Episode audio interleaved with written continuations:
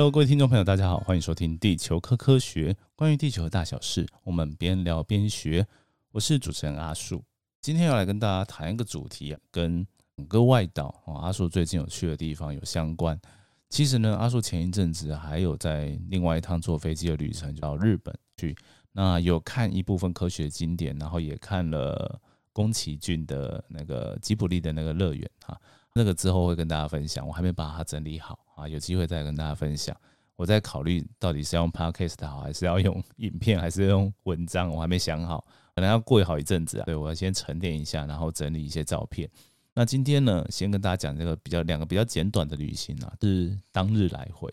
非常短的一个旅程。主要呢，其实并不是去玩，主要是去出差啊，去工作。那工作呢，大概就是花两三个小时在工作上面。但是一天还蛮长的嘛，那所以我只要坐早一点去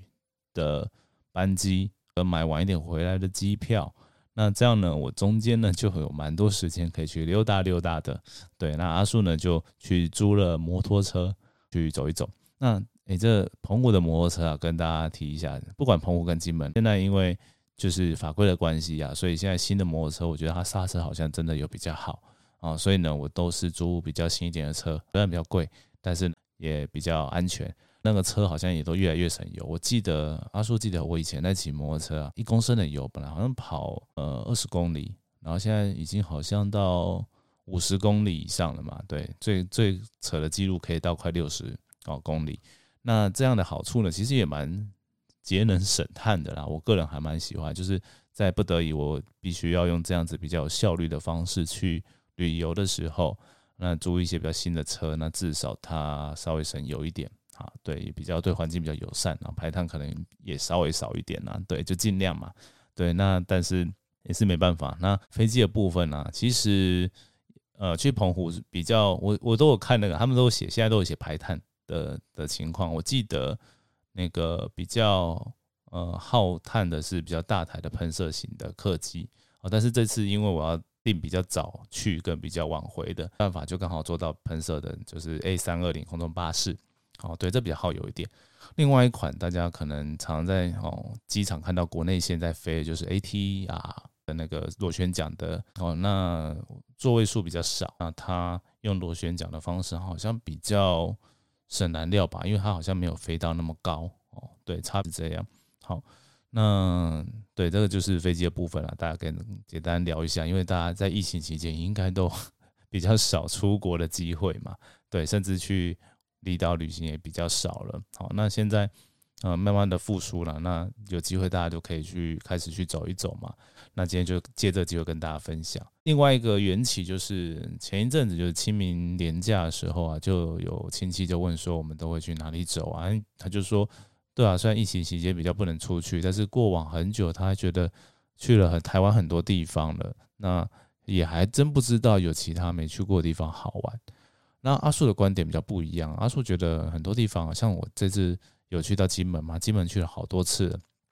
对，那台湾也很多地方都会去的很多次，像华东，我们去看地质的景点都蛮常去的。但是呢，我每一次都用不同的眼光，那每次也去探索不同的地点。的话，其实呃，我们会有不同的收获啦。啊，我觉得这并没有说，哎，去过就一定一定不能再去哦，等于是文章不能重复写一样，没有那种道理啊。我觉得哦，总会有一些新的东西嘛。对，好，那回到主题来了，我们今天要讲的，一开始就讲澎湖。好，那澎湖啊，其实想去的，想来想去，可能都是那个玄武岩地形嘛。但是呢，其实哦，澎湖。诶，有很多有趣的地方。其实澎湖也有化石，所以呢，我呢锁定的地方呢是，呃，澎湖的小门屿啊，小是大小的小，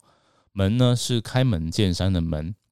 屿呢就是屿。好，那澎湖呢比较大的一些岛啊，它在主要呢就是马公嘛，那马公岛就是有马公市哦，还有这市中心。我大概这次去出差的地方是在马公市。好，然后呢，我的行程呢，大概就是澎湖机场啊，呃，租了车呢，就往马公去，然后呢，呃，名产店，然后去觅食，主要是去觅食。对，那觅食的时候，阿树就发现到非常有趣的一件事情哦，那就是呃，澎湖那边呢，在讲一些食物的名称，好像跟我们台湾本岛不太一样。那我买的就是那个叫季桂哦，然后跟季米哥哦，炸果跟炸米糕。如果是用呃华语写的话，就是这好。那这个东西呢，在台湾叫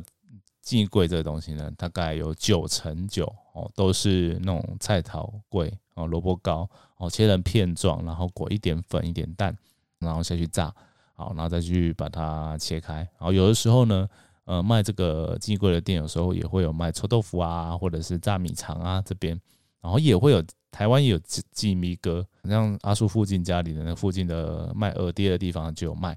那那个鸡米哥啊，在台湾呢，通常都是黄色的啊，它会加一点砂糖二砂啊，或者是那个龙眼哦的哦，然后吃起来就是甜甜的。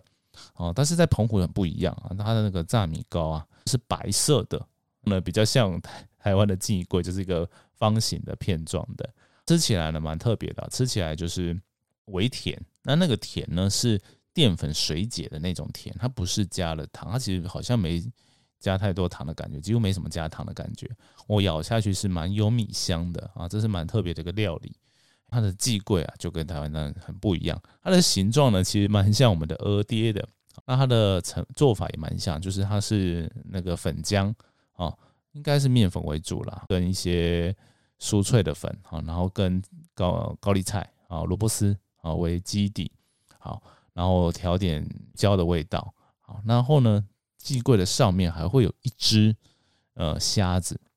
对，那个虾我忘记叫什么名字了，反正就是炸起来会香香的，可以整只带壳吃的那一种虾。然后在市场那边呢，很多那当地人来买啊，他就说：“哎，我没能能来进黑啊。”对我炸虾子，我想，哎，那个菜单上面没有这个东西啊。对，那原来啊就是进柜的另外一个说法，对，跟大家分享。好，就觅食完之后呢，我就去绕了绕附近，然后然后就是。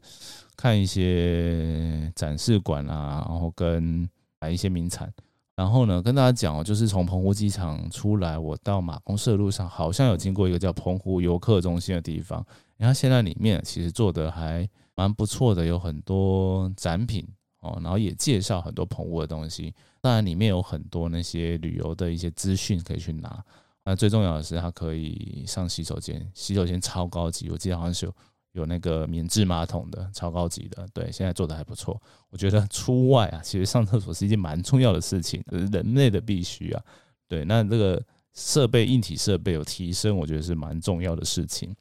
好，那接下来我就是目标就是我刚刚讲了小门语嘛，啊，它是在澎湖的西屿乡的最北边。那澎湖啊，它的本岛周边啊，那些比较大的岛呢，我们可以想象成一个接近么字形，或者是都好了，用么字形来说好了。么字形的旁边还有延伸呐，就是么字形的右下角会是一个马公市。我刚讲么字形是它的一个公路，主要的公路的一个配置。好，那的右下角呢是马公市。好，那马公市呢再往东边呢，其实还有湖西，就是澎湖机场，然后再过去是湖西乡这个地方。哦，那地方我这次就没什么去。好，然后在南边呢，还有什么山水沙滩呐，哦之类的，好，丰贵洞这些啊，然后奇能海滩啊这些地方我也没有去。好，然后但是呢，我就是从我刚刚讲的嘛，小门屿在比较呃另外一边的西屿，哦，就必须要走那个么字形哦，要走到么的左上角的附近。好，然后也过了澎湖的跨海大桥才会到。我用 Google。地图在查的时候，一开始看说，哎，从马公过去大概呃四十分钟，好，然后呢，我忽略到说，在这个没有红绿灯的地方，骑车骑骑摩托车骑四十分钟是有点可怕的事情，就骑到不知道，对，那感觉好久好久，嗯，对，然后就骑到了那个小门屿这边，然后到这边呢，其实看化石呢，其实它是一个地质探索馆呢，它是里面呢有一些澎湖当初发现那个化石。哦，然后有很多好像是澎湖水牛吧，啊，一些呃重要的一些生物啊，然后想说，哎，这个地质探索馆，我其实之前在新闻上看到，觉得很酷，也是名设计师设计的，所以呢，我就进去，然后听说有恐龙的一些模型啊，啊，还会动哦，哦，那进去确实啊，看到很多恐龙啊，但是呢，其实看到这些恐龙哇，个人还是有一点点小小的失望。那失望的点是什么呢？就是它这个馆其实不大，会动的恐龙呢里面就有大概一二三十四只了哦，那就占掉大部分的空间了。那其实真正比较地质的展品呢，其实不就是蛮多，但是它都很集中在一个地方，就是岩石手样，然后跟一个呃旁边有一个像海报一样的看板，哦两个，好，这样呢就地质的部分呢就介绍完了。哦，那旁边呢，当然蛮可爱的哦，椅子做成像玄武岩六角形岩的柱子的那种感觉，就是六角形的柱状节理啊的那个柱子上面，然后呢，蛮蛮像的。那我觉得就很可惜的地方就是它的占的比例非常的少。那虽然呢，就是我们这种地质哦，地质宅哦才会去看的东西，但是的真的它没有一个中间的东西啊，不知道怎么形容，就是。像呃像恐龙这东西啊，会动的恐龙当然是小朋友跟大众取向嘛。然后它并没有太多的科学介绍点哦，它也没有太介恐龙怎样，它就是一个很飞旋的东西啊。那你用用红外线感应的方式，你人靠近的时候，它就会对应的会有些动作跟声音，就这样。然后可能会有点吓人的感觉，对于小朋友来说啦，对。但是他就就这样就啊没了，就这样。对，那再接下来一下跳的就是超深的地质的东西，因为我有去看一下那些展板，它都写的蛮好、蛮专业的。那唯一就是对一般人来说，它会比较深一点。那我就觉得很可惜呀，对，因为它就没有中间的哦，先就是，呃，让大家好像多学一点科学，但是不要一下跳这么难的东西，就觉得非常的可惜呀。对，那其实也有点不高兴，就是为什么这种台湾的展馆。啊，一定要摆恐龙，因为其实啊，能发现恐龙机会很少，而且不多。那澎湖最早的生物也是呃第三季的食物时候的那些生物，它也不太有太多的恐龙的机会。对，那只是因为恐龙它是一个嗯大家比较家喻户晓的一种古生物，然后大家比较熟悉的东西。那常常电影里面文化、流行文化里面常常会有的东西而已。对啊，那在做科普上面，我觉得就真的有点可惜啦。对，好，然后呢，我就看完这个就到户外看了，就看到啊，旁边的那个柱状节理有够漂亮，我那边待超久。对，虽然我还有顺便玩一下宝可梦了，对，但是主要就是在那边看这些各种的海岸的奇岩怪石啊，柱状节理的一个构造，拍了蛮多的照片。然后呢，金鱼洞呢，哎，它那边其实有个那个 景点叫做金鱼洞。然后呢，我想，哎，金鱼洞呢？金鱼洞在哪里？没看到。对，后来我发现我其实有拍照，但是我不是拍大家那个著名景点，大家会去打卡的那个标准，我们叫路头好了，就是标准方向的一个照片。对，而且我出来的时候还有一个那个阿北啊骑车来，然后我不知道他是当地人还是旅来旅游的，但是也也不像这边，因为他就跑来问我说：“哎，你有看到那个金鱼洞吗？你知道金鱼洞在哪里吗？”他的问法好像是他想去看，然后问我，我说：“哎，我不知道有外地人呢，我们怎样？”对，他就说：“哎，啊，你不是来这边就是要来看金鱼洞的吗？”好像哎，他不是外地人，他是本地人呢。他只是来问我说：“我有没有看到金鱼洞？”我说：“哎，没有。”他说：“哈。”然后对，他就说：“哈，那你那你来干嘛？”我说：“我来看那个地质标本馆啊。”对啊，我说：“我来看那个地质标本馆啊。”然后他说：“哎，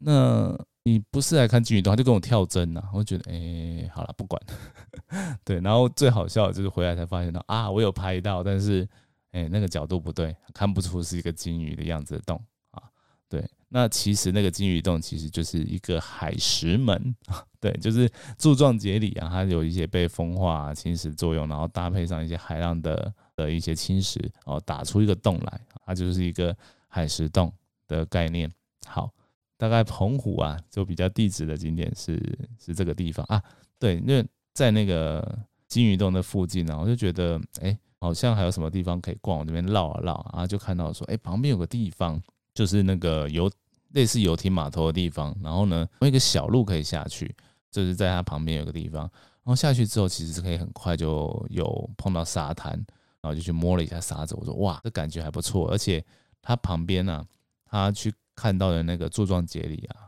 可以非常的近，非常的漂亮，我就走下去，我说哇，这个我不用走到那个，嗯，大家都会去。著名的那个池东大果叶玄武岩，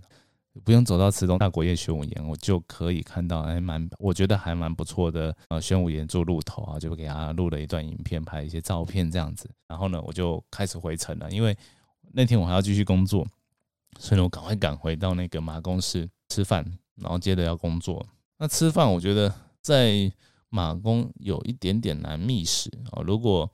要一个人去的话，其实蛮不容易的，因为呢，蛮多都是那种海鲜餐厅，我是要怎么一个人吃？然后觉得很可惜啊，就是有听众朋友 是澎湖人，或者是诶有有去澎湖玩，知道说一个人也能吃的餐厅有哪些哦，可以推荐给我。因为呢，后来就去吃了那个，就是也是那种和类似合菜，但是它有一些比较简单的，像是那个鹅鸭饭哦，就是鹅鸭肉燥饭。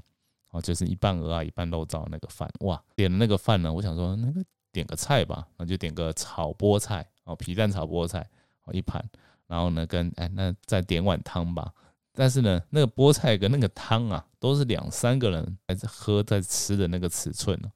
我真的是很撑呢，没有办法吃完，没有办法，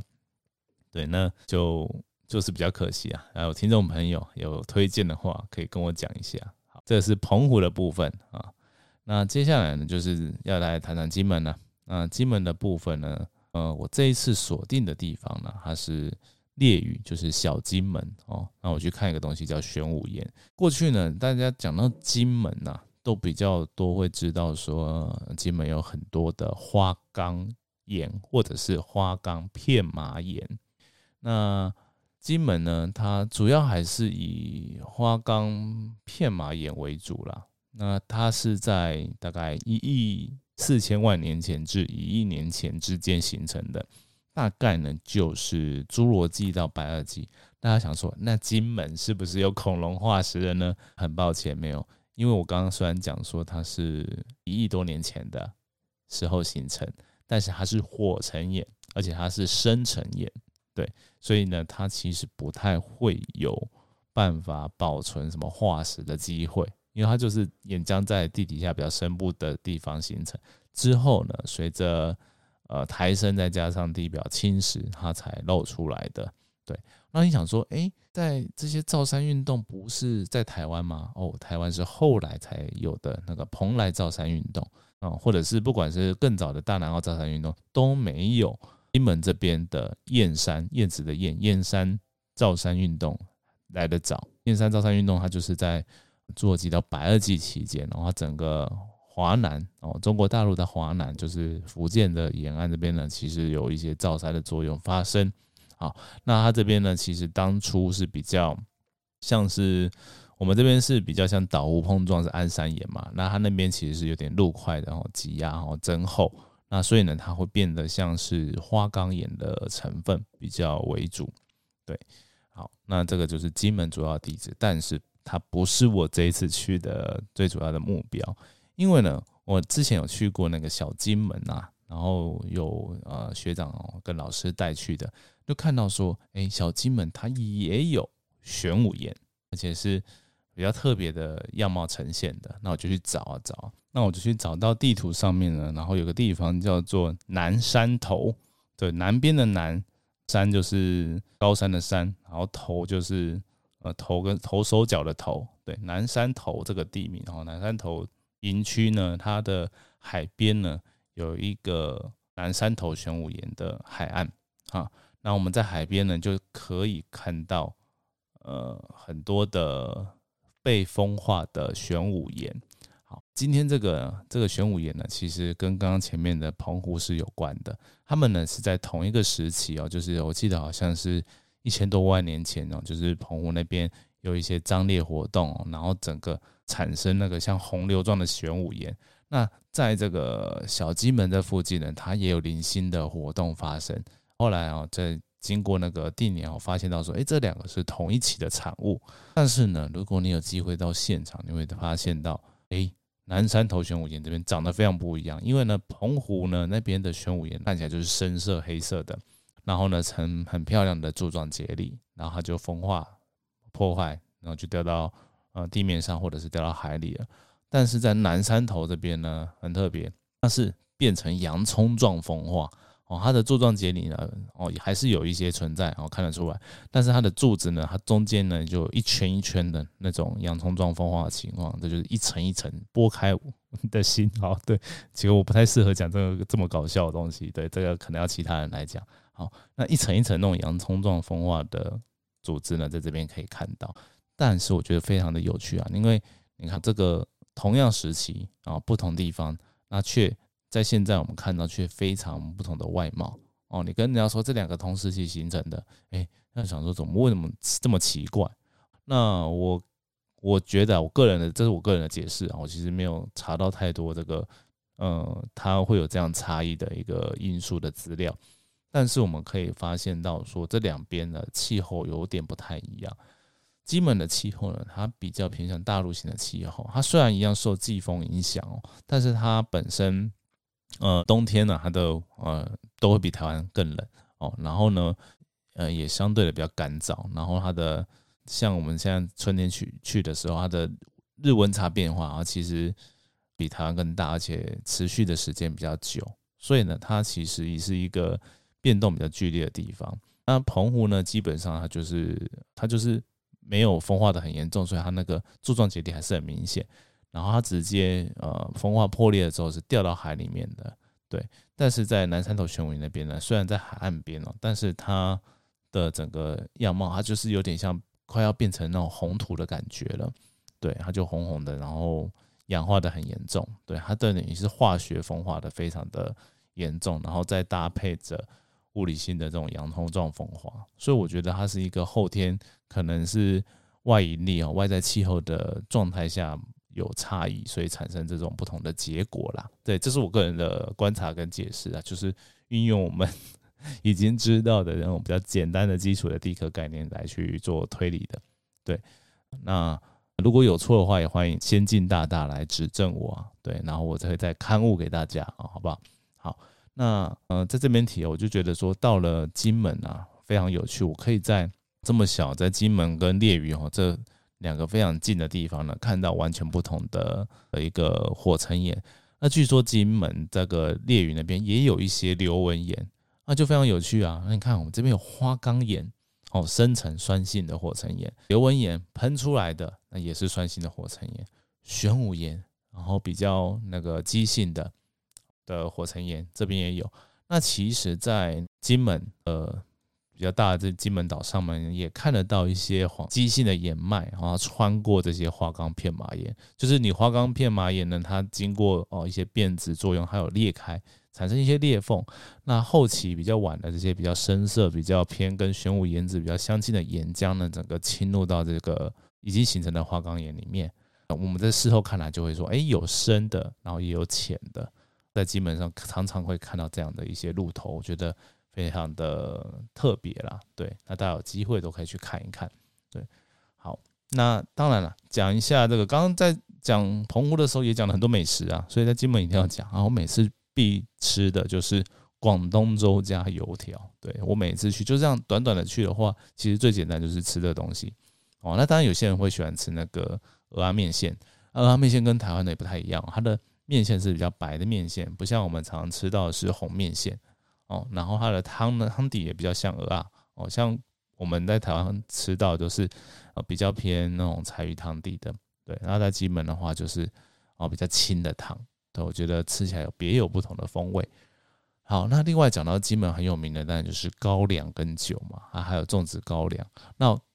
顺着哈高粱来讲，我刚刚对于那个烈屿那边的推理啊，其实高粱它所要的那个环境呢，跟呃，种植的环境呢，其实跟稻米那些不一样，所以我们可以发现到说，哎，在金门可以栽种，但在台湾其实没没什么种那么多高粱，对，它其实是在比较冷的地方才能种的，所以代表说这个金门有有一些季节上它是会比较比台湾更冷的时候，所以它可能比较能种高粱了啊，这是一个。那再来就是金门的这个火成岩呢，跟地下水质啊，可能也是特别好，所以呢，它就。会拿来哈酿，就是拿来做这个酒呢，是非常的好的一个原料哦。这有个有听过这样的说法了，所以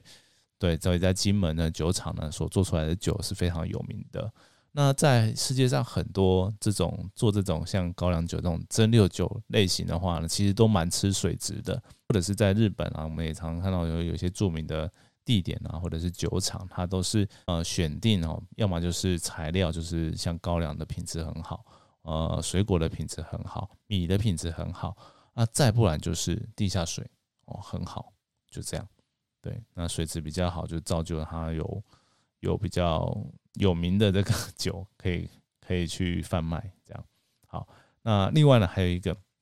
私房的吃饭的一个地方哦，叫做山长隆商店，好像叫山山西面馆吧。哦，它里面有那个炒卤味，真的超好吃。对，但这次没有机会去吃到。它跟澎湖一样，你要 去找比较多人一起揪团去吃会比较划算，因为它的那种一份一份比较多，然后大家要吃到多比较多种口味的东西的话呢，就是必须要 share 一下嘛。对。那当然，现在疫情也比较趋缓了，你比较能够吃这样的东西啊，就是大家比较不会那么担心，需要说哦，大家哦分开用餐这样子。好，那最后呢，就是用这个呃吃东西当结尾啊，你每次去吃可能可以吃不一样的东西嘛，就是不一定每次都是一模一样的美食啊，有一些必吃的，但是也有一些可以去尝试的。那所以呢，所以台湾各各地的景点呢，我们可以尝试用。地质的眼光，用生态的眼光，用气候的眼光去看待的时候，哎，它会有在我们心中留下那种不同的风貌了。对，这是我个人对台湾各地的一些景点的一些看法。就是有一些地方呢，可能也本来不是景点，但是你就觉得，哎，还蛮不错的。那你等于是得到一个新的收获，哎，这也是蛮不错的。对，好，那今天呢，就是跟大家分享我自身的一个经验啊。对，当然我这样子。出差也是比较有一些乐趣的，啊不然都是去为了去工作，然后去远的地方，然后但是没有其他的收获，也太可惜了嘛。好，那今天的节目就到这边，接下来阿树还会对这个节目做更多不同的尝试，然后呢，阿叔也可以接受大家懂内赞助，欢迎认同阿叔理念、想支持的朋友，请阿叔喝咖啡，增加创作动力。节目到这边，我们就下次见喽，拜拜。